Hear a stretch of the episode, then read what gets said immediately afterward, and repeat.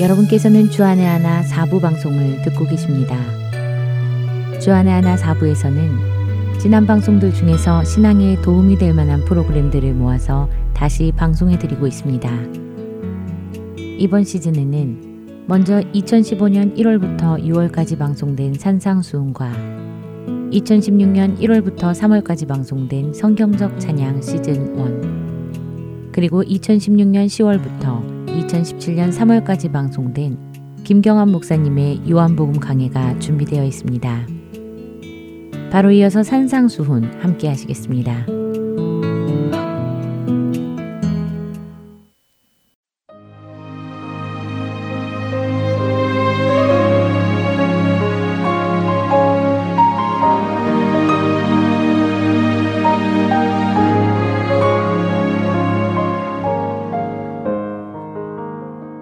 할텐 서울 복음 방송 애청자 여러분 안녕하세요.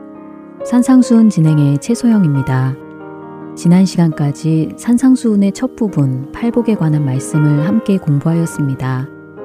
팔복을 공부하며 매번 성경을 통해 예수님의 모습을 찾아보았었는데요. 팔복의 성품들은 곧 예수님의 성품임을 알 수 있었지요. 그러므로 천국 백성들은 예수님의 성품을 따라 살아가는 자들을 말합니다.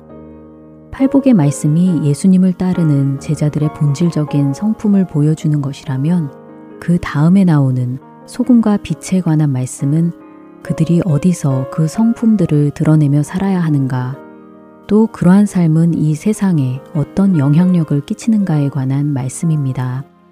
마태복음 5장 13절부터 16절입니다. 너희는 세상의 소금이니 소금이 만일 그 맛을 잃으면 무엇으로 짜게 하리요? 후에는 아무 쓸데 없어 다만 밖에 버려져 사람에게 밟힐 뿐이니라. 너희는 세상의 빛이라. 산 위에 있는 동네가 숨겨지지 못할 것이요. 사람이 등불을 켜서 말 아래 두지 아니하고 등경 위에 두나니 이러므로 집안 모든 사람에게 비치느니라. 이같이 너희 빛이 사람 앞에 비치게 하여 그들로 너희 착한 행실을 보고 하늘에 계신 너희 아버지께 영광을 돌리게 하라. 소금과 빛이라는 말은 많이 들어서 우리에게 매우 익숙한 표현일 텐데요. 너희는 소금과 빛이라고 했을 때 왠지 가치 있고 좋은 역할을 하는 존재라는 생각이 들지요. 그래서 이 말씀을 보면 보통 아, 우리는 소금과 빛처럼 꼭 필요한 존재가 되어야겠구나 라고 생각하는 경우가 많은 것 같습니다. 그런데 예수님께서는 우리에게 소금과 빛이 되어라 라고 말씀하시지 않으시고 너희는 소금과 빛이다 라고 선포하십니다. 예수님을 주로 고백하고 성령 안에서 팔복의 성품으로 변화되어 가는 주님의 제자들은 모두 소금과 빛 같은 존재라는 것입니다. 그래서 우리는 소금과 빛이 되려고 노력해야 하는 것이 아니라 이미 우리가 그리스도를 통해 소금과 빛이라는 것을 알고 있어야 합니다. 또한 그냥 소금과 빛이 아니라 세상의 소금, 세상의 빛이라고 말씀하십니다. 소금과 빛으로서의 존재됨을 드러내야 할 곳은 바로 세상이라는 것이지요. 이것은 굉장히 중요한 말씀인데요. 왜냐하면 우리는 세상에서 천국 백성된 모습으로 살아가는 것보다 교회된 우리끼리 모여 있는 것을 더 편하게 생각하여 세상에서 그 모습을 드러내지 않는 경우가 많기 때문입니다. 그러나 예수님은 우리에게 세상에서 소금의 역할을 하며 세상에서 빛을 비추라고 말씀하십니다. 소금과 빛이 필요한 곳은 교회가 아니라 썩어지고 어두운 세상이기 때문입니다. 이렇듯 우리가 세상의 소금이라는 것을 선포하시고 소금에 관한 또 다른 사실을 말씀해 주시는데요.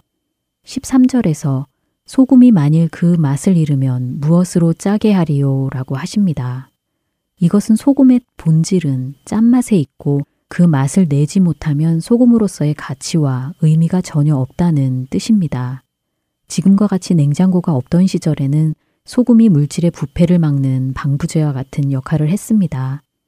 예나 지금이나 소금은 없어서는 안 되는 꼭 필요한 것이지요. 예수님을 모르는 이 세상은 그 죄로 인하여 썩을 수밖에 없습니다. 그리고 예수님을 따르는 천국 백성들은 이 세상의 부패를 막는 소금과 같은 유일한 존재라는 것입니다. 하지만 여기에는 조건이 하나 있지요. 그들이 소금의 짠맛을 잃지 않을 때, 즉 그들을 통해 예수님의 모습이 드러날 때 말입니다. 그러나 소금이 만일 그 맛을 잃으면 어떻게 될까요? 맛을 잃은 소금의 운명은 13절에 나온 대로 아무 쓸데없어 다만 밖에 버려져 사람에게 밟힐 뿐이라고 하십니다. 실제로 성경시대에는 짠맛을 내지 못하는 가치 없는 소금은 땅을 썩게 하는 데 사용되었다고 합니다. 성경에서 황폐하고 불모지가 되어버린 땅들을 언급할 때 소금 땅이라는 말이 여러 번 나오는데요. 신명기 29장에서는 땅의 재앙에 관한 말씀에서 그 온 땅이 유황이 되며 소금이 되며 라고 기록되어 있고 에스겔 47장에서도 그 진펄과 개펄은 되살아나지 못하고 소금 땅이 될 것이며 라는 말씀이 나옵니다. 이렇듯 짠맛을 잃은 소금은 밖에 버려져 밟히고 그 땅을 황폐하게 합니다. 소금의 본질은 썩는 것을 방지하는 것인데 그 본질을 잃을 때에 버려져 밟힐 뿐 아니라 함께 썩어간다는 것입니다. 우리가 이 세상 속에서 세상과 구별되어 살지 않는다면 우리는 아무 쓸모가 없다는 말씀입니다. 이제 빛에 관한 말씀을 살펴보도록 하겠습니다. 14절에서 예수님은 제자들에게 그리고 우리에게 너희는 세상의 빛이라고 말씀하십니다. 사실 우리를 세상의 빛이라고 부르신 예수님 자신이 이 세상의 참 빛이셨습니다. 요한복음 1장 9절에서 참 빛, 곧 세상에 와서 각 사람에게 비추는 빛이 있었나니 라는 말씀으로 예수님을 소개하고 있듯이 말이지요. 예수님이 빛이신 이유는 그분의 겉모습에서 광채가 나거나 뭔가 눈길을 끌어서 그런 것이 아닙니다. 오히려 성경은 예수님이 고운 모양도 풍채도 없은 즉 우리 보기에 흠모할 만한 아름다운 것이 없도다 라고 하지요. 예수님이 빛이신 것은 그 안에 생명이 있기 때문입니다. 요한복음에서 그 안에 생명이 있었으니 이 생명은 사람들의 빛이라. 나는 세상의 빛이니 나를 따르는 자는 어둠에 다니지 아니하고 생명의 빛을 얻으리라고 하십니다. 그리고 빛이신 예수님을 따르는 우리들은 전에는 어둠이었으나 이제는 주 안에서 빛이라고 하십니다. 빛은 그 특성상 어둠을 몰아내고 주위를 환하게 비추어 줍니다. 그렇기 때문에 등불을 켜서 그 등불을 바구니나 그릇으로 덮어 빛을 가리우는 사람은 없지요. 오히려 등불의 빛을 최대한 잘 살리기 위해 높은 곳이나 등경, 즉 등불을 올려놓는 받침대 위에 놓는다는 것입니다. 그렇게 함으로써 그 빛은 집안 모든 사람에게 비치게 됩니다.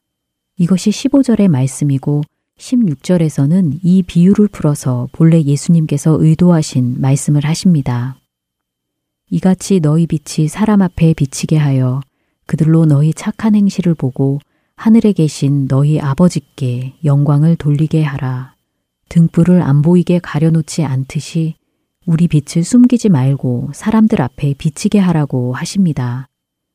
그럼으로써 사람들은 우리의 착한 행실을 보고 하나님께 영광을 돌리게 된다는 것입니다. 여기서 착한 행실의 초점은 우리가 아닌 하나님께 있습니다. 우리의 착한 행실을 보고 사람들이 우리를 높이는 것이 아니라 하늘에 계신 우리 아버지를 높인다는 것입니다. 여기서 착한 행실이란 무엇을 의미할까요? 우리 빛을 비치는 것과 착한 행실은 어떤 관계가 있는 것일까요? 앞에서 보았듯이 예수님은 빛이십니다. 그분을 따르는 자들에게 생명을 주시는 빛이십니다. 우리는 예수님을 통해 그 생명을 얻었고, 그래서 우리 안에는 예수님의 빛이 있습니다. 그러므로 예수님은 우리를 빛이라고 부르시는 것입니다. 팔복의 성품들은 결국 예수님의 성품이며 우리들은 그 성품을 따라 사는 자들입니다. 우리 안에 예수님의 빛이 있기 때문이지요.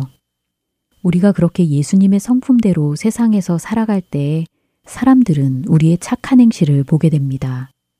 우리가 그들의 죄를 애통해 하는 것, 그들을 온유함으로 대하며 긍휼히 여기고 용서하는 것, 의와 공평을 행하는 것, 하나님에게 하듯이 그들에게도 청결한 마음으로 정직하게 대하는 것, 그들을 하나님과 화평케 하는 것 등등 이 모든 행위는 착한 행실입니다. 사람들은 우리의 이러한 착한 행실을 볼 때 궁금해 할 것입니다. 도대체 무엇 때문에 이 사람들은 우리와 다른 것일까? 하고 의문을 갖게 될 것입니다. 그리고 그 무엇이 바로 우리 안에 계신 예수님이라는 것을 알게 될 때에 그들의 시선과 관심은 우리가 아닌 예수님께로 향하게 될 것입니다. 그래서 하늘에 계신 우리 아버지께서 영광을 받으실 것입니다. 소금과 빛으로서 우리의 모습을 드러내며 살아야 하는 세상은 어디일까요?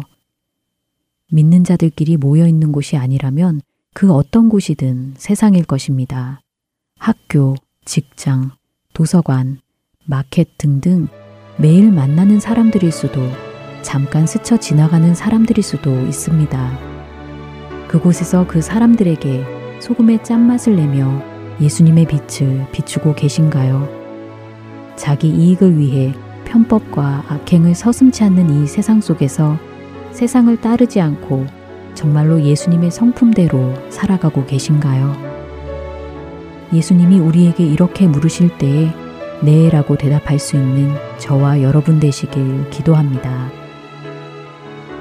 오늘은 예수님의 산상수훈 소금과 빛에 관한 말씀을 상고하여 보았습니다. 다음 이 시간에는 마태복음 5장 17절부터 20절의 말씀 율법의 완성자 예수님에 관한 내용을 공부하도록 하겠습니다. 여러분 안녕히 계세요.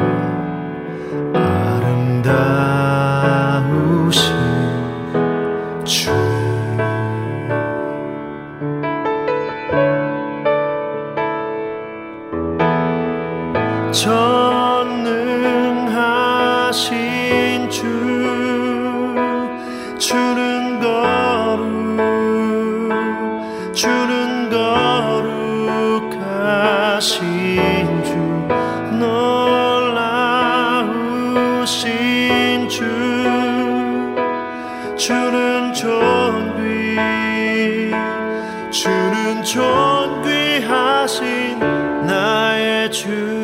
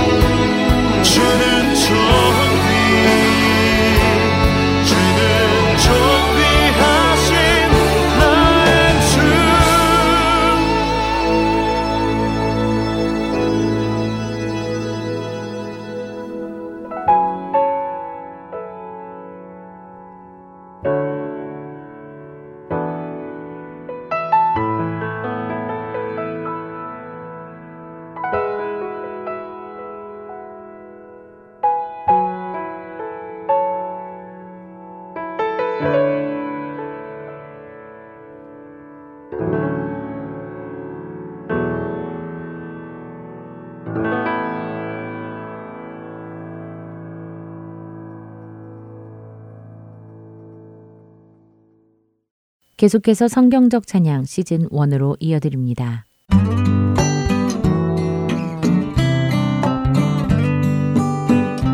애청자 여러분 안녕하세요. 여러분과 함께 성경의 말씀들을 통해 하나님께 드리기에 합당한 찬양은 무엇인가 생각해보는 성경적 찬양 진행의 박윤규입니다. 안녕하세요. 강승규입니다. 네, 성경적 찬양 지난 시간에는요 아주 원초적인 것들을 다시 한번 생각해본 것 같습니다. 네.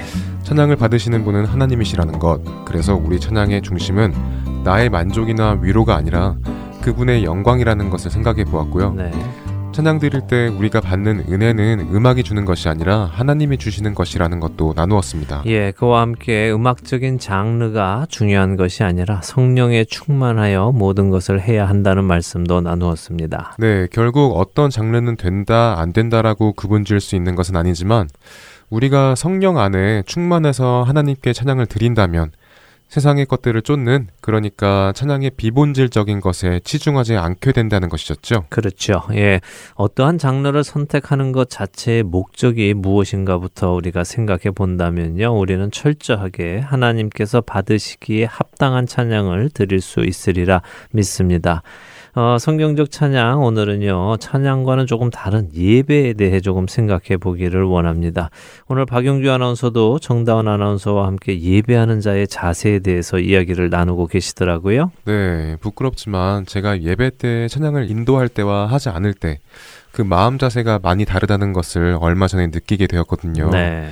그래서 그 이야기를 나누고 있었습니다. 그렇군요. 예, 공예배에서 어떤 사역을 맡게 되면 자연스럽게 일어나는 현상 중에 하나이기는 합니다. 어, 그러니까 예배가 일처럼 되어버리면 그 사역을 맡지 않는 날에는 마치 예배를 드리지 않는 것처럼 관망자가 되는 경우도 있죠. 그래서 오늘은 예배자의 자세에 대해서 조금 생각을 해보지요. 예배라는 단어는 히브리어 샤하라고 합니다. 이 샤하라는 단어는 창세기에만도 약 21번 정도 쓰였는데요. 그 뜻은 엎드리다, 스스로 절하다, 겸손하게 하다 이런 의미가 있습니다. 다 비슷한 의미네요. 네. 뭐 겸손하면 절하게 되고 엎드리게 되고 하니까요. 그렇죠. 하나님 앞에 겸손한 자들은 그 앞에 엎드릴 수밖에 없습니다. 그래서 이 단어는요. 많은 경우 엎드리다라고 번역되기도 합니다. 창세기 18장 2절을 한번 볼까요? 이곳이 이 샤하라는 단어가 가장 처음 쓰인 곳인데요. 한번 읽어 주시죠. 네. 눈을 들어 본즉 사람 셋이 맞은편에 서 있는지라 그가 그들을 보자 곧 장막 문에서 달려나가 영접하며 몸을 땅에 굽혀 아, 마물의 상수리 나무에 있던 아브라함에게 하나님과 천사가 나타나는 장면이군요. 맞습니다. 바로 그 장면이죠. 어, 여기서 샤하라는 단어가 어떻게 쓰였을지 어, 아시겠죠? 네, 알 것 같습니다. 몸을 땅에 굽혀 할 때 쓰였겠군요. 그렇죠. 자신을 찾아오신 하나님 앞에 아브라함은 땅바닥에 엎드려서 영접합니다. 대단한 공경의 표현이었죠.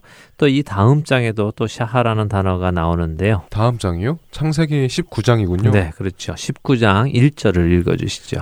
저녁 때 그 두 천사가 소돔에 이르니 마침 롯이 소돔 성문에 앉아 있다가 그들을 보고 일어나 영접하고 땅에 엎드려 절하며 네. 이번에는 롯 앞에 두 천사가 나타나는 장면이네요. 역시 롯도 아브라함과 같이 영접하면서 땅에 엎드려 절한다고 나오는군요. 이것이 샤하라는 단어이겠죠? 네, 그렇습니다. 이처럼 샤하라는 단어는 엎드려 절한다라는 의미로 쓰이고 있습니다. 그런데 이로부터 3장 뒤인 22장에 또다시 샤하라는 단어가 쓰이는데요. 이번에는 그 번역이 조금 다릅니다. 아, 어떻게 다를까요? 궁금한데요? 한번 읽어 주시죠. 22장 5절입니다. 네, 이에 아브라함이 종들에게 이르되 너희는 나귀와 함께 여기서 기다리라. 내가 아이와 함께 저기 가서 예배하고 우리가 너희에게로 돌아오리라 하고. 네. 아, 여기 예배라는 단어가 나오네요. 바로 우리가 오늘 알기 원하는 예배라는 의미의 샤하가 사용된 곳이군요. 네, 맞습니다. 샤하라는 단어가 앞에 두 번은 아브라함과 롯의 행동을 표현했었습니다. 실제적으로 엎드렸다, 엎드려 절했다 이렇게 번역이 되었지요. 그런데 지금 방금 우리가 함께 본 22장 5절에서는 샤하를 예배라는 단어로 번역을 했는데요. 이것이 이 샤하가 예배라는 단어로 처음 번역이 된 곳입니다. 그래서 저는 이 장면을 통해서 우리가 예배란 무엇인가 하는 것을 생각해 볼 수 있다고 믿습니다. 성경에 어떤 특정한 단어가 언제 쓰였는가를 살펴보면 그 단어의 의미가 가지고 있는 뜻을 깊이 이해할 수 있다고 전에도 말씀하신 것 같은데요. 오늘도 바로 그런 케이스군요. 예, 맞습니다. 그래서 오늘은요, 이 창세기 22장 아브라함의 모습을 통해서 성경이 말씀하시는 예배란 무엇이며 그 의미는 무엇일까 하는 것을 함께 나누면 좋겠습니다. 어, 이미 샤하라는 단어가 엎드리다, 엎드려 절하다라는 의미를 가지고 있는 것은 우리가 살펴보았습니다. 그렇다면 지금 이 장면도 아브라함이 종들에게 너희는 여기서 기다리라. 내가 아이와 함께 저기 가서 엎드리고 오겠다. 혹은 엎드려 절하고 오겠다라고 번역을 했어도 되겠지요. 그러나 성경은 그렇게 번역을 하지 않았습니다. 영어 성경 역시 이곳에 처음으로 worship이라는 단어를 사용했습니다. 그래서 생각을 해보자는 말씀인데요. 어, 먼저 아브라함에 대해서 박용규 아나운서가 아는 만큼 한번 설명을 해 주시지요. 네, 아브라함의 본명은 아브람이죠. 갈대아 우르 사람이었고요. 하나님께 부름을 받아 고향과 친척과 아비 집을 떠나 가나안 땅으로 갈 바를 모르고 떠납니다. 네. 그때가 75세였던 것 같네요. 그런 그가 많은 일을 겪고 100세가 돼서야 드디어 하나님께서 약속하셨던 약속의 아들 이삭을 얻게 됩니다. 그리고 그 이삭이 어느 정도 자랐을 때 하나님께서는 그 이삭을 번제로 바치라고 하시죠. 그리고 오늘이 바로 그 이삭을 번제로 드리기 위해 모리아 땅에 있는 산으로 가는 장면으로 알고 있습니다. 네, 아주 간단 명료하게 잘 설명해 주셨습니다. 아마 많은 분들이 어, 이 유명한 장면을 잘 알고 계실 것입니다. 아브라함이 실제로 이삭을 번제로 드리려 했고 하나님의 사자가 나타나서 그런 그를 말리고 대신 수풀에 뿔이 걸려 움직이지 못하던 숫양을 잡아서 번제로 드렸다는 이야기입니다. 그리고 그런 하나님을 아브라함은 준비하시는 하나님이라는 의미로 여호와 이레라고 부릅니다. 이제 여기서 우리가 예배에 대해 하나씩 생각을 좀 해보겠습니다. 먼저 지금 아브라함은 종들에게 내가 아이와 함께 저기 가서 예배하고 오겠다고 하는데요. 지금 그는 무엇을 하러 가는 길입니까? 그는 지금 이삭을 번제로 드리러 가는 것이죠. 그렇죠. 이삭을 번제로 드리러 가는 것입니다. 그 이삭은 아브라함에게 어떤 존재였을까요? 어, 백세 얻은 아들이니까 아무래도 엄청 소중한 존재가 아닐까요? 네, 물론 그렇겠죠. 어, 그런데 단순히 그렇게 엄청 소중하다라고 말하는 것보다요. 조금 더 구체적으로 생각을 해보죠. 이삭은 아브라함의 아내 사라의 경수가 끊어지고 얻은 아들입니다. 얻을 가능성이 없는데 얻어진 것이죠. 그렇죠. 90세의 사라는 이미 아이를 가질 가능성이 없다고 스스로도 생각하고 있었던 때였으니까요. 네, 그렇게 불가능한 상태에서 얻은 얻은 아들이니까 그 소중함이 얼마나 대단했을까요? 뭐 박용규 아나운서는 아직 결혼 안 해서 자녀가 없어서 상상하기 힘들 수도 있겠습니다만요. 부모의 심정이란 자녀가 아프면 대신 아파주고 싶은 것입니다. 자녀가 아픈 것을 보는 것만큼 부모의 마음이 아픈 것도 없고요. 또 자녀가 행복해 하는 것을 보는 것만큼 부모의 마음을 행복하게 하는 것도 없습니다. 아브라함도 마찬가지였을 겁니다. 백세에 얻은 그 아들을 죽여야 한다는 것을 생각하며 그는 어쩌면 자신이 할 수 있다면 대신 죽고 싶어 했을 수도 있겠죠. 네, 아마도 그럴 수 있었으면 그랬으리라 생각됩니다. 그러니까 쉽게 이야기하면 이삭은 아브라함에게 자신의 생명보다도 더 중요한 존재였다라고 해도 과언이 아니었겠네요. 네, 그렇게 말할 수 있겠죠. 어, 자신이 대신 죽어줄 수도 있었을 테니까요. 그래서 우리는 예배라는 샤하를 이렇게 표현할 수 있을 것입니다. 예배란 내게 있는 것 중 가장 소중한 것을 하나님께 드리는 것이다 라고요. 네, 그렇게 말할 수 있겠네요. 내게 있는 것 중 가장 소중한 것을 하나님께 드리는 것. 지금 아브라함이 그렇게 자신에게 가장 소중한 이삭을 하나님께 드리려 하는 것이니까요. 맞습니다. 그런데요, 한 가지 더 생각을 해보죠. 이 이삭은 어디에서 왔느냐 하는 것입니다. 이삭이 어디에서 왔느냐고요? 네. 그야 당연히 하나님께로부터 왔죠. 하나님께서 약속해 주신 약속의 아들이었잖아요. 그렇죠. 그래서 우리는 예배란 하나님께서 내게 주신 것 중 가장 소중한 것을 다시 하나님께 드리는 것이다 라고 정의할 수 있다는 것이죠. 아, 그렇네요. 하나님께서 내게 주신 것 중 가장 소중한 것을 다시 하나님께 드리는 것이다. 네.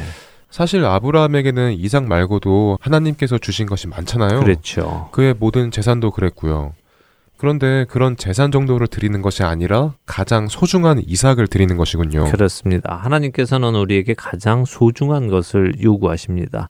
왜냐하면 내가 나의 가장 소중한 것을 내어드릴 수 있다는 것은 하나님께서 나의 그 가장 소중한 것보다 더 소중하시다는 것을 증명하는 것이기 때문에 그렇죠. 하나님께서는 우리의 믿음, 우리의 신앙을 그렇게 점검하십니다. 자, 그런데요, 여기서 한 걸음 더 나아가서 생각해 보도록 하죠. 한 걸음 더요. 뭐 어떻게요? 네. 지금 아브라함은 하나님께서 주신 것 중에 가장 소중한 것을 다시 하나님께 내어드리는 일을 하고 있습니다. 그렇죠. 예. 그런데 어떻게 내어드리느냐 하는 것입니다. 그는 이삭을 하나님께 내어드릴 때 자신의 방법으로 드리지 않았다는 것입니다. 자신이 원하는 방법, 자신이 생각할 때 괜찮은 방법으로 드리는 것이 아니라 하나님께서 지시하신 방법, 하나님께서 원하시는 방법 그대로 드린다는 것이죠. 아, 그렇네요. 그러니까 이것은 아주 중요한 포인트가 될 것 같습니다. 지금껏 우리가 나누었던 찬양의 본질과도 연관이 되는 것 같습니다. 찬양도 내가 좋아하는 것을 드리는 것이 아니라 하나님께서 좋아하시는 것을 드리는 것이 기본 본질이었듯이 예배 역시 마찬가지군요. 네, 당연하죠. 이것이 성경의 원리입니다. 모든 것의 중심은 하나님이십니다. 내가 아니지요. 그러나 시대는 또 세상은 끊임없이 그 중심을 하나님으로부터 나로 이끌어 오게 합니다. 우리에게 자꾸 나를 보라고 하죠. 내가 기분이 좋아야 되고, 내가 마음의 위로를 얻어야 되고, 내가 은혜를 받아야 하고, 내가 무언가 이룬 것 같아야 하고, 모두가 나를 중심으로 되어져야 한다는 것입니다. 그렇게 나를 중심으로 모든 것을 보다 보니까 결국 하나님까지도 나를 위해 존재하는 분으로 여기고 또 그렇게 되기를 바라는 것이 아닌가 하는 생각이 듭니다. 네.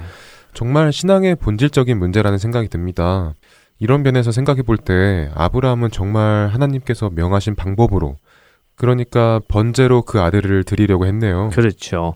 아브라함은 아 하나님 이삭을 제가 드리기는 하겠는데 번제는 조금 심하고요. 제가 대신 애를 하나님 나라의 제사장으로 드리겠습니다. 뭐 이런 식으로 하지 않았다는 것이죠. 우리들 중 많은 사람들은 하나님께 내 방식으로 드리겠다고 할 때가 많잖아요. 안 드리겠다는 것은 아니죠. 그러나 하나님의 방식이 아닌 내 방식으로.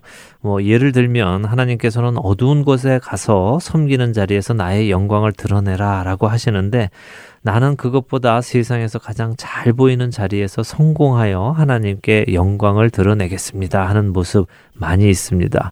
최고의 자리에서 하나님의 영광을 드러낼 테니 하나님 나를 최고의 자리로 올려주십시오 라고 하는 경우가 많다는 것이죠. 네, 말씀을 듣고 보니 정말 그렇네요. 사실 최고의 자리라는 것은 한 명에게만 주어지는 자리인데 모두 다 그 자리를 달라고 음. 또그 자리에서 하나님께 영광을 돌려드리겠다고 하는 것은 좀 아닌 것 같습니다. 네. 오히려 하나님의 영광을 핑계로 나의 꿈과 명예도 함께 챙기겠다 뭐 하는 그런 모습도 없지 않아 있는 것 같고요. 예, 물론 모든 최고의 자리에서 하나님의 영광을 나타내겠다는 사람들이 다 그런 것은 아닐 것입니다. 그러나 그런 경우도 없지 않아 있는 것은 사실이죠. 우리가 이런 것도 성경에서 보며 배워야 합니다. 무엇이 성경적인가 하는 것이죠. 성경에서 스스로 어, 최고의 자리에 오르려 했고 그렇게 올라가서 하나님의 영광을 드러낸 사람은 없었습니다. 하나님은 언제나 자신을 겸손히 낮추는 자를 올려주시지요. 예수님은 가장 낮은 자리에 오셨고 기꺼이 하나님의 뜻을 따라 가장 비참하게 죽음을 맞으셨습니다.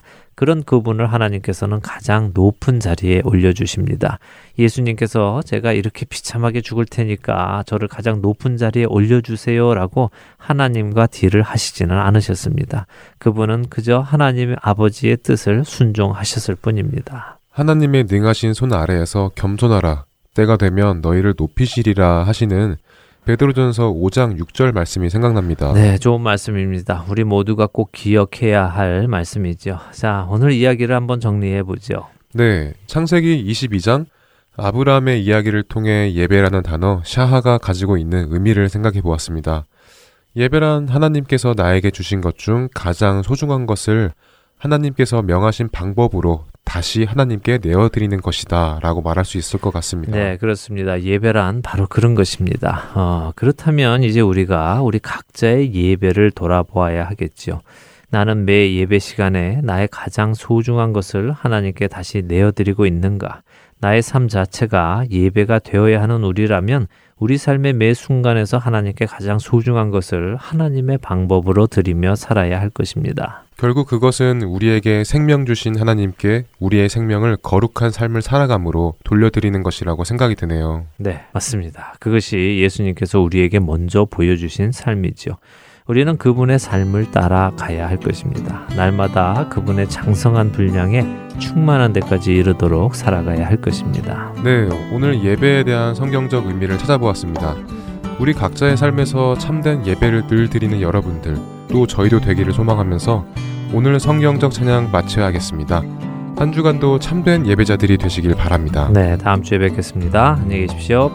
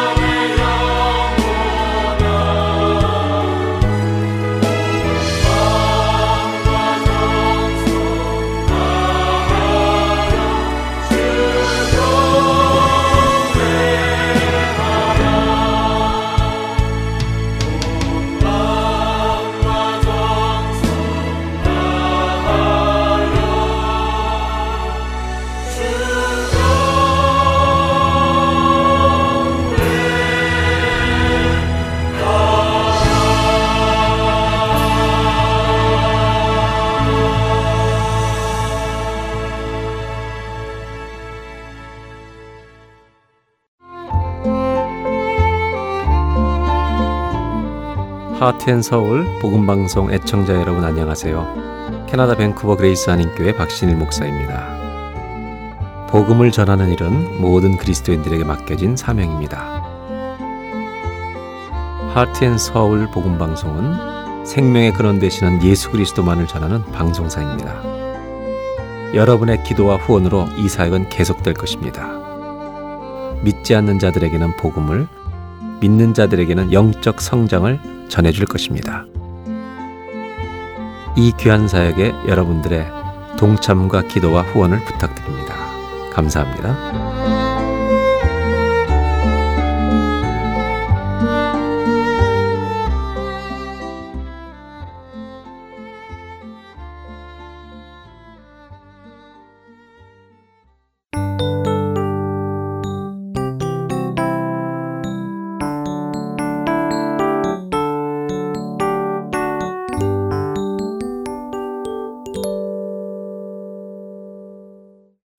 김경환 목사님께서 진행해 주시는 요한복음 강해로 이어집니다.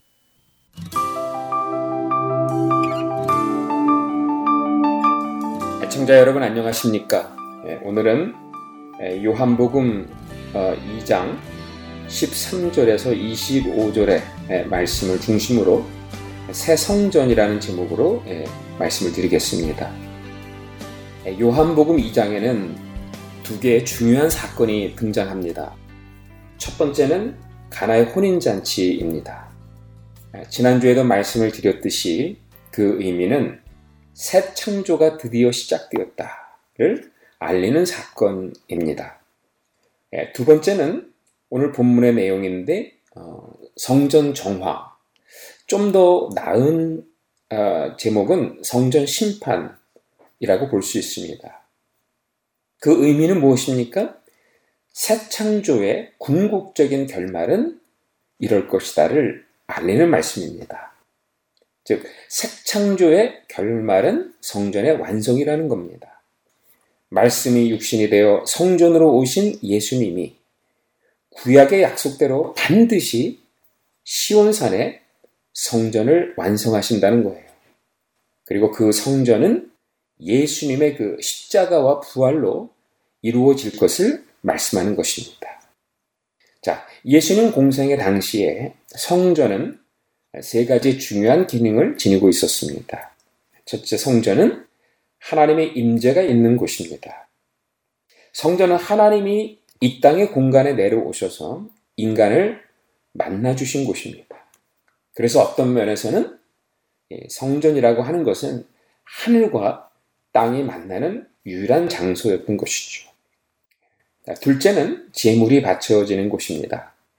제물을 바침으로 인해서 하나님의 임재를 경험하고 나아가서 그 하나님과의 관계 속에서 하나님의 용서가 경험되어지는 죄사함의 장소였던 것입니다. 셋째로 성전은 모든 정치의 중심지였죠. 예, 솔로몬이 성전을 지었습니다. 솔로몬이 성전을 하나의 장식물로 지은 것입니까? 네, 그렇지 않습니다. 당시 성전은 왕권의 정통성을 보여주는 아주 중요한 증거였습니다. 당시 모든 왕들은 예, 왕권과 신권이 같이 있다고 믿었거든요. 그러니까 성전을 짓는 왕은 정통성이 주어진 왕이라고 하는 의식이 있었던 것입니다. 그래서 보면 헤롯 가문도 오늘 성전을 짓고 있는 것이고 또 마카비로부터 시작된 하스몬의 왕조, 그 유명한 하스몬의 왕조도 성전을 다시 건축하고 정결케 했던 것입니다. 네, 성전은 하나님의 임재가 있고 죄사함을 받을 수 있고 정치의 중심지였다는 겁니다. 그렇다면 어찌 보면 성전은 이스라엘이 이스라엘 되게 하는 중요한 정체성의 상징이기도 했던 것 같습니다. 자, 그런데 예수님은 지금 그 성전에 들어와서 성전을 뒤집어 놓고 있는 것입니다. 갈릴리 총구석에 선지자로 일컬어졌던 분입니다. 나이도 그렇게 많지 않습니다. 그렇게 갈릴리 총구석의 선지자로 일컬어지는 한 청년이 이 성전을 뒤엎었다고 생각해 보십시오. 엄청난 일을 한 겁니다. 기득권을 가진 사람들의 입장에서 보면 어, 변방에서 온 무명의 선지자가 국가의 축이 되는 이 성전을 뒤흔들어 놓은 사건과도 같은 것이었습니다. 여러분, 이러한 배경에서 예수님이 행한 일의 무게를 생각해 보셔야 합니다. 자, 14절에서 16절을 제가 읽습니다.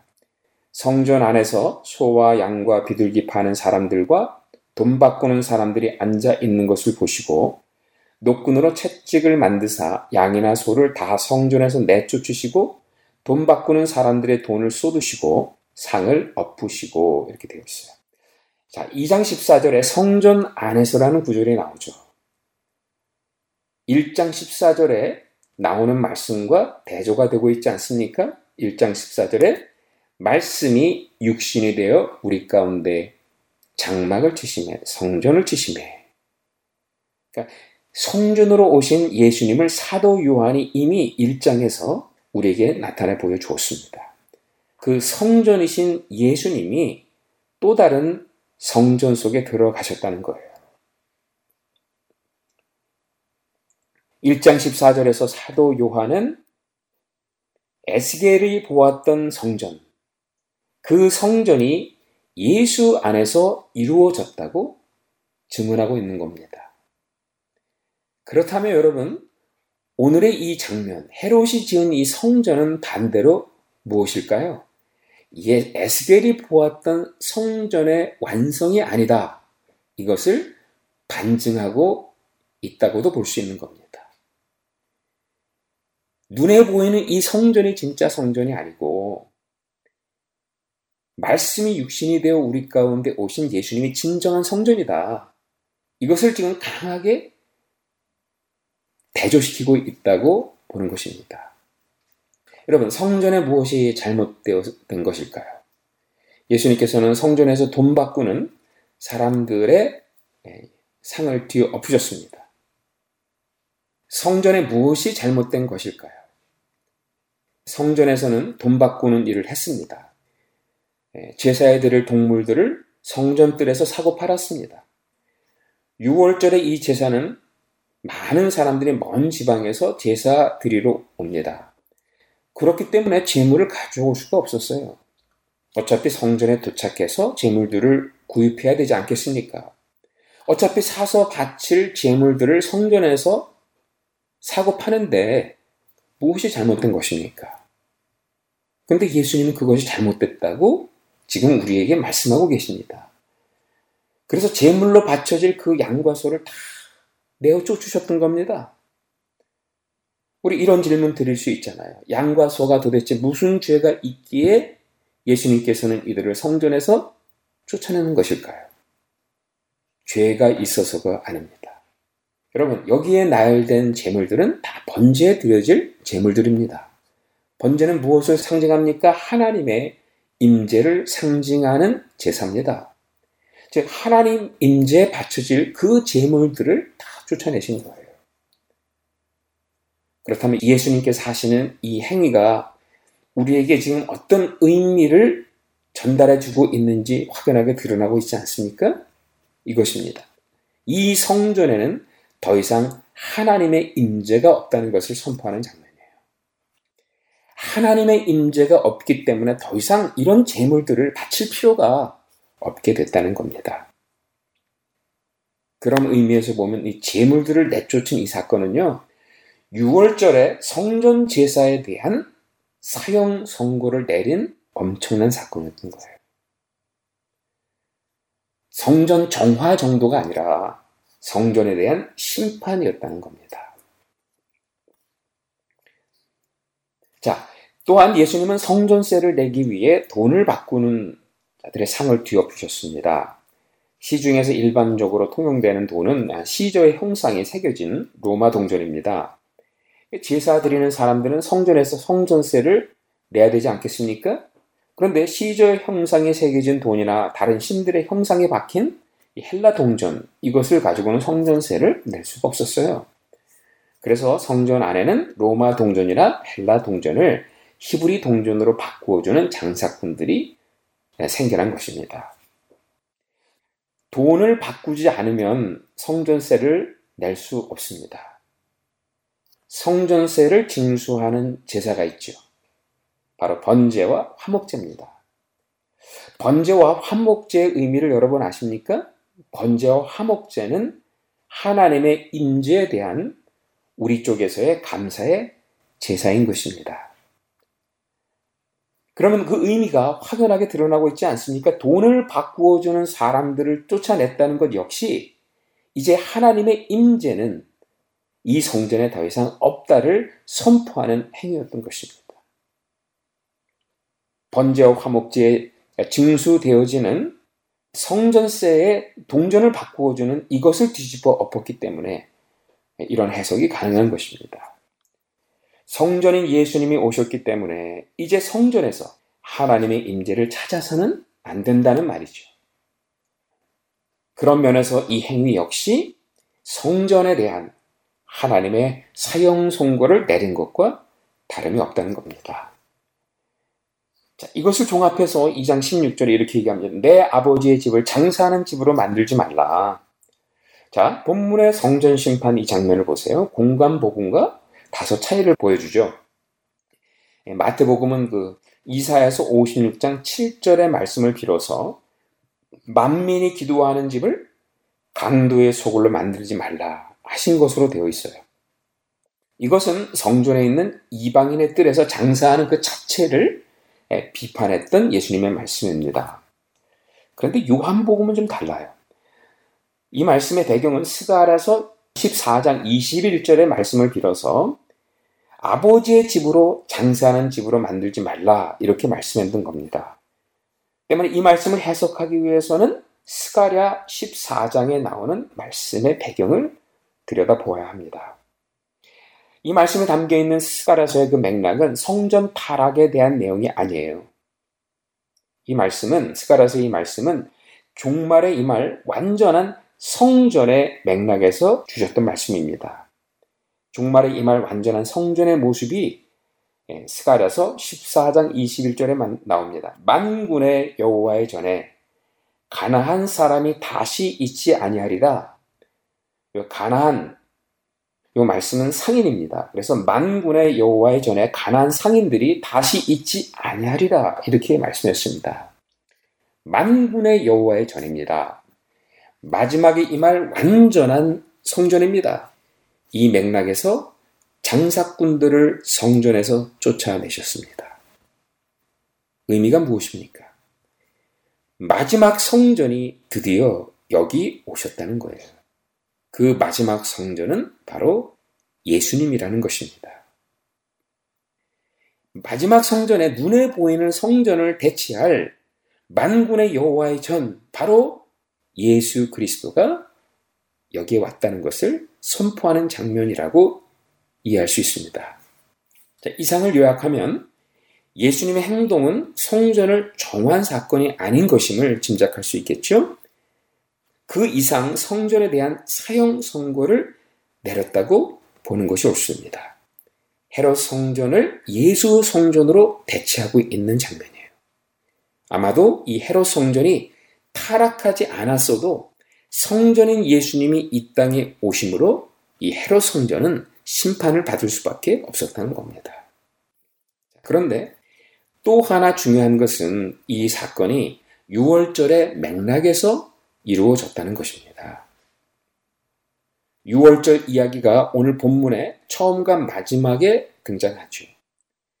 그동안 제가 누차 설명했던 수미 상관을 이루어내고 그 안에 어떤 중요한 내용을 감싸고 있습니다. 13절에 보았더니 유대인의 6월절이 가까운지라 예수께서 예루살렘에 올라가셨더니 이렇게 되어 있어요. 그리고 건너뛰어서 23절을 보니까 6월절에 예수께서 예루살렘에 계시니 많은 사람이 그의 행하시는 표적을 보고 그의 이름을 믿었으나. 숨이 상관이에요. 처음과 마지막이 6월절로 되어 있습니다. 근데 이 6월절의 말씀이 감싸고 있는 아주 중요한 내용이 바로 13절과 23절 사이에는 17절 말씀이에요. 제자들이 성경 말씀에 자, 어떤 성경 말씀을 지금 기억하면서 이 말씀을 기록하고 있었다는 거예요. 제자들이 성경 말씀에 주의 전을 사모하는 열심히 나를 삼키리라 한 것을 기억하더라 라는 말씀이 나와요. 이때 제자들이 기억한 성경 말씀이 뭐라고요? 열심히 나를 삼키리라. 구약이 어디에 등장하는 말씀입니까? 시편 69편에 등장합니다. 시편 69편은 고통당하는 의인의 탄식시에 속한 말씀이죠. 그 탄식시의 중심 사상은 마지막에 고통을 당해 죽을 의인에 관한 얘기예요. 우리는 압니다. 이 고통당할 의인이 누구냐? 십자가에 못 박혀 죽으실 예수님을 가리키는 예언의 말씀인 것을 압니다. 69편 21절로 건너가 보면 좀 더 확실하게 바로 고통당할 의인이 예수님인 것을 보여주는 말씀이 나오는데 바로 이 말씀입니다. 그들이 쓸개를 다해 음식물로 주며 목마를 때 초를 마시게 하였사오니 누구를 묘사하는 말씀인지 우리는 잘 압니다. 예수님입니다. 예수님의 어떤 장면일까요? 예수님께서 십자가에서 능욕 당하는 장면입니다. 그 의인이 그렇게 고통 당할 수밖에 없었던 이유가 무엇인가? 그게 바로 오늘 2장에 인용된 말씀이에요.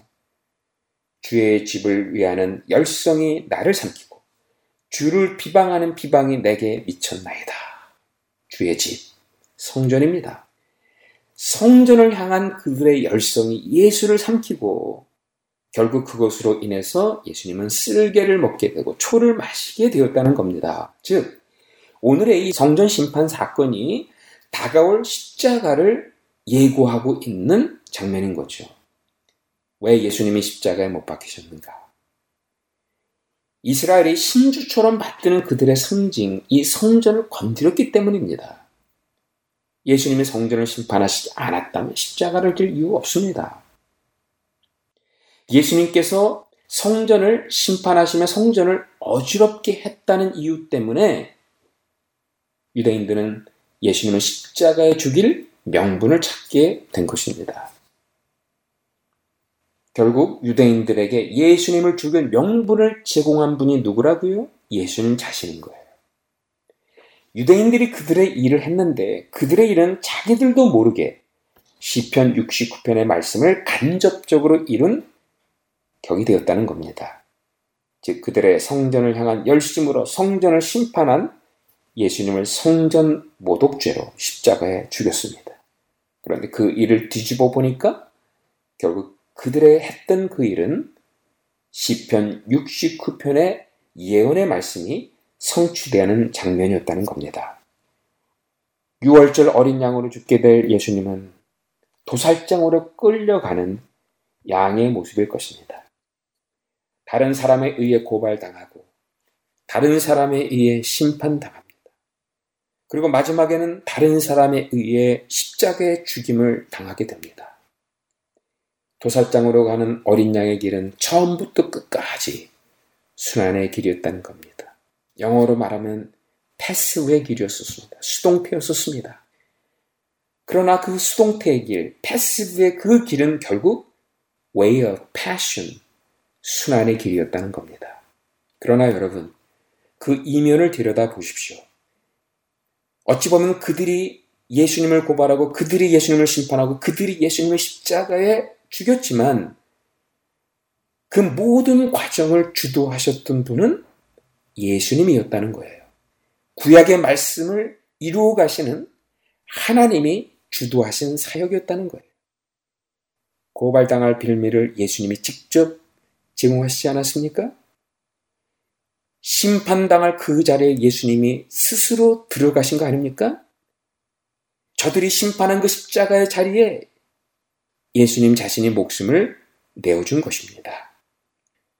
자신의 길을 주도하셨는데 그가 주도하신 그 일은 철저히 남에게 넘겨지고 심판당하고 죽임을 당한 어린 양의 길이었다는 겁니다. 여러분, 이 아이러니, 이 아이러니가 오늘 심판에서 오늘 성전 심판에서 이미 암시되어지고 있음을 우리는 발견하게 됩니다.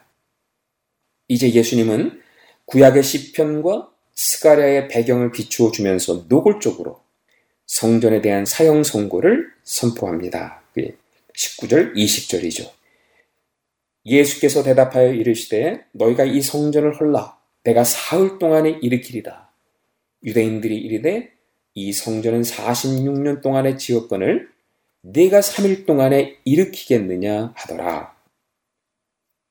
성전을 헐라. 여러분, 이 말씀의 의미를 우리는 너무도 잘 압니다. 십자가 위에서 자신의 몸이 죽을 것을 의미하는 말씀이죠. 내가 사흘 동안에 일으키리라. 이 말씀의 의미를 우리는 또한 너무도 잘 압니다. 십자가에 죽은 예수님의 몸이 3일 만에 부활할 것을 의미하는 겁니다. 자, 20장에 가보면 정말 예수님이 부활의 몸으로 나타나셨습니다.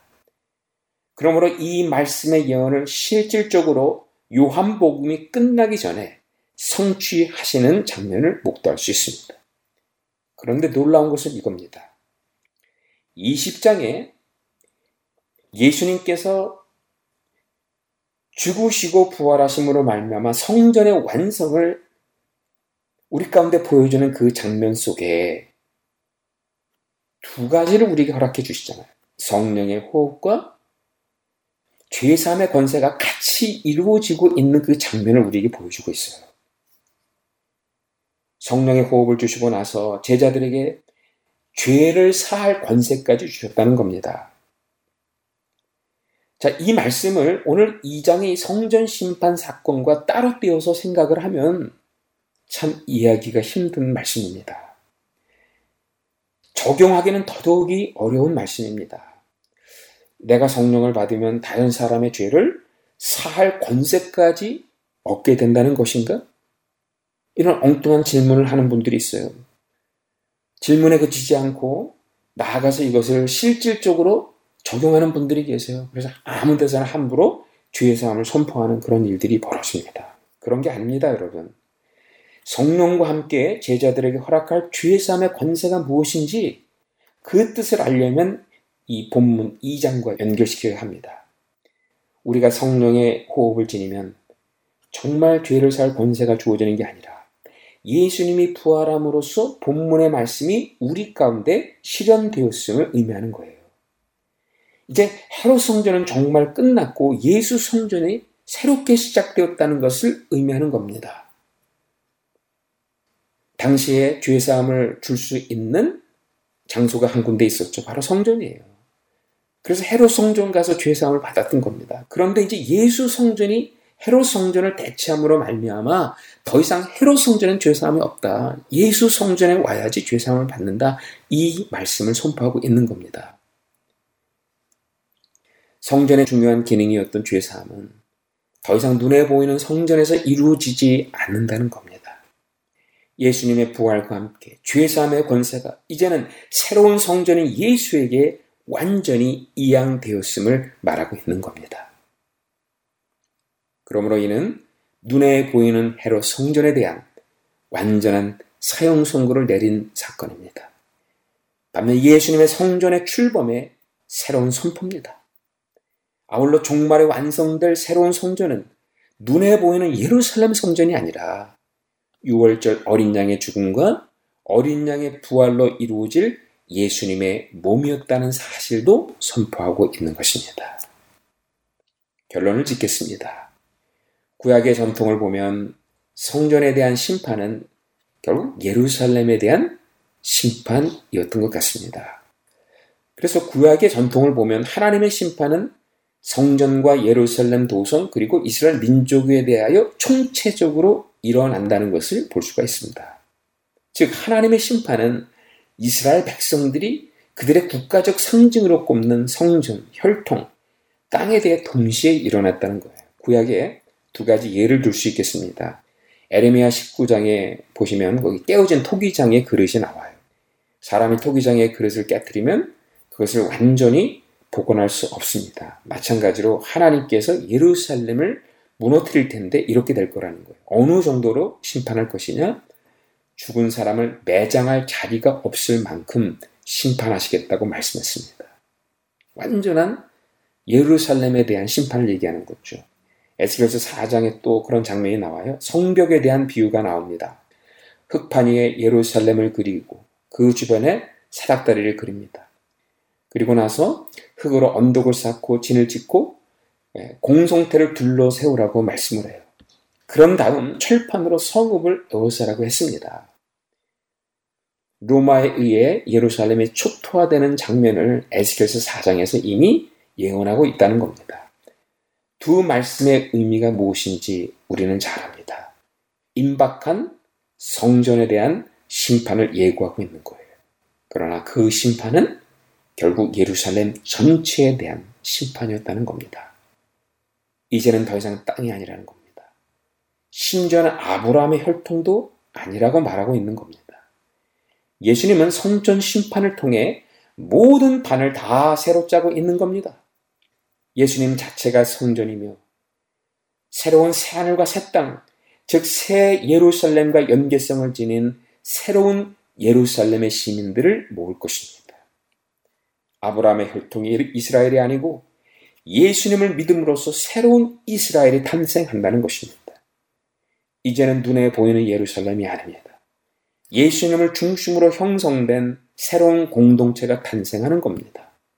예수님을 통해 시작되는 전혀 새로운 나라인 것입니다. 여러분, 저는 여기서 잠시 교회의 의미가 무엇인가 생각해 보았습니다. 마지막 성전을 눈에 보이는 성전으로 이해했던 유대인들. 그들은 성전을 짓는다고 하면서 오히려 참 성전이신 예수님을 십자가에 못 박았습니다.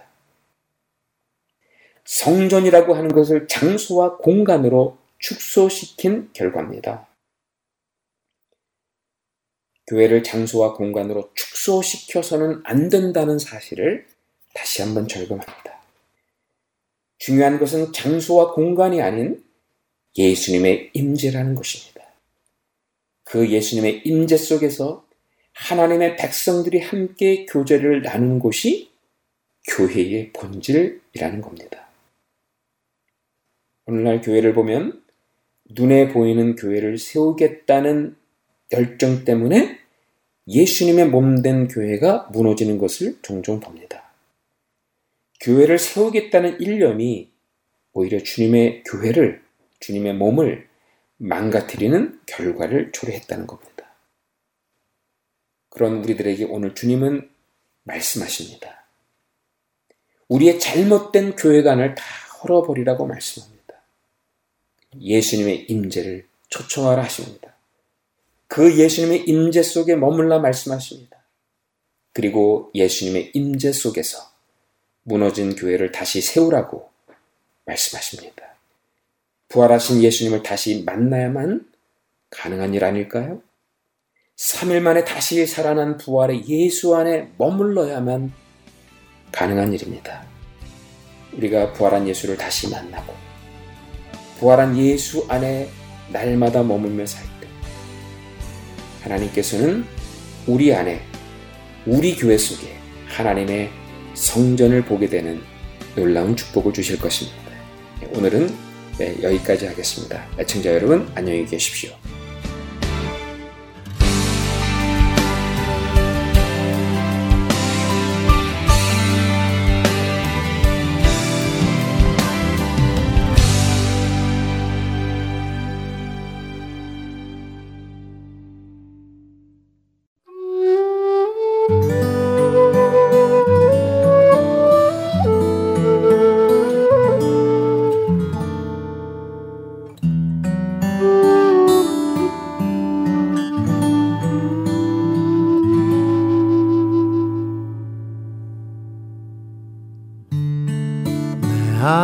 아버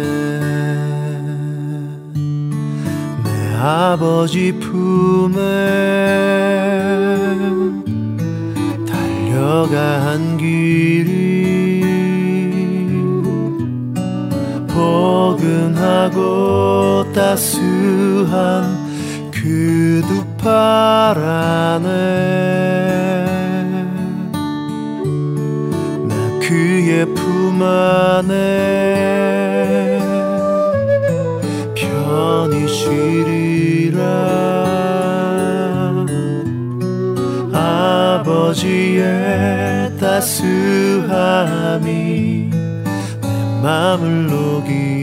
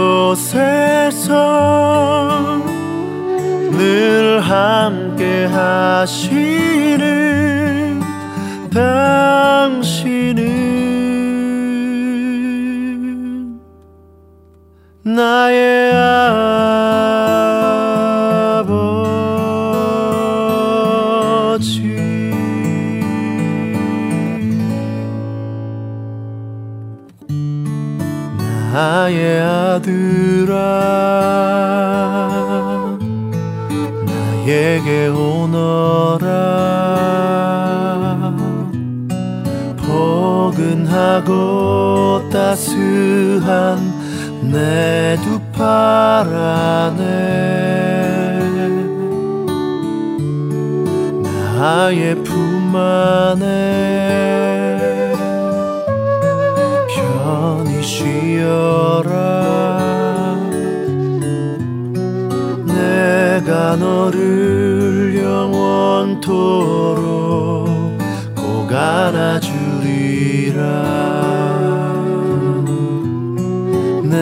내가 너를 영원토록 꼭 안아줘.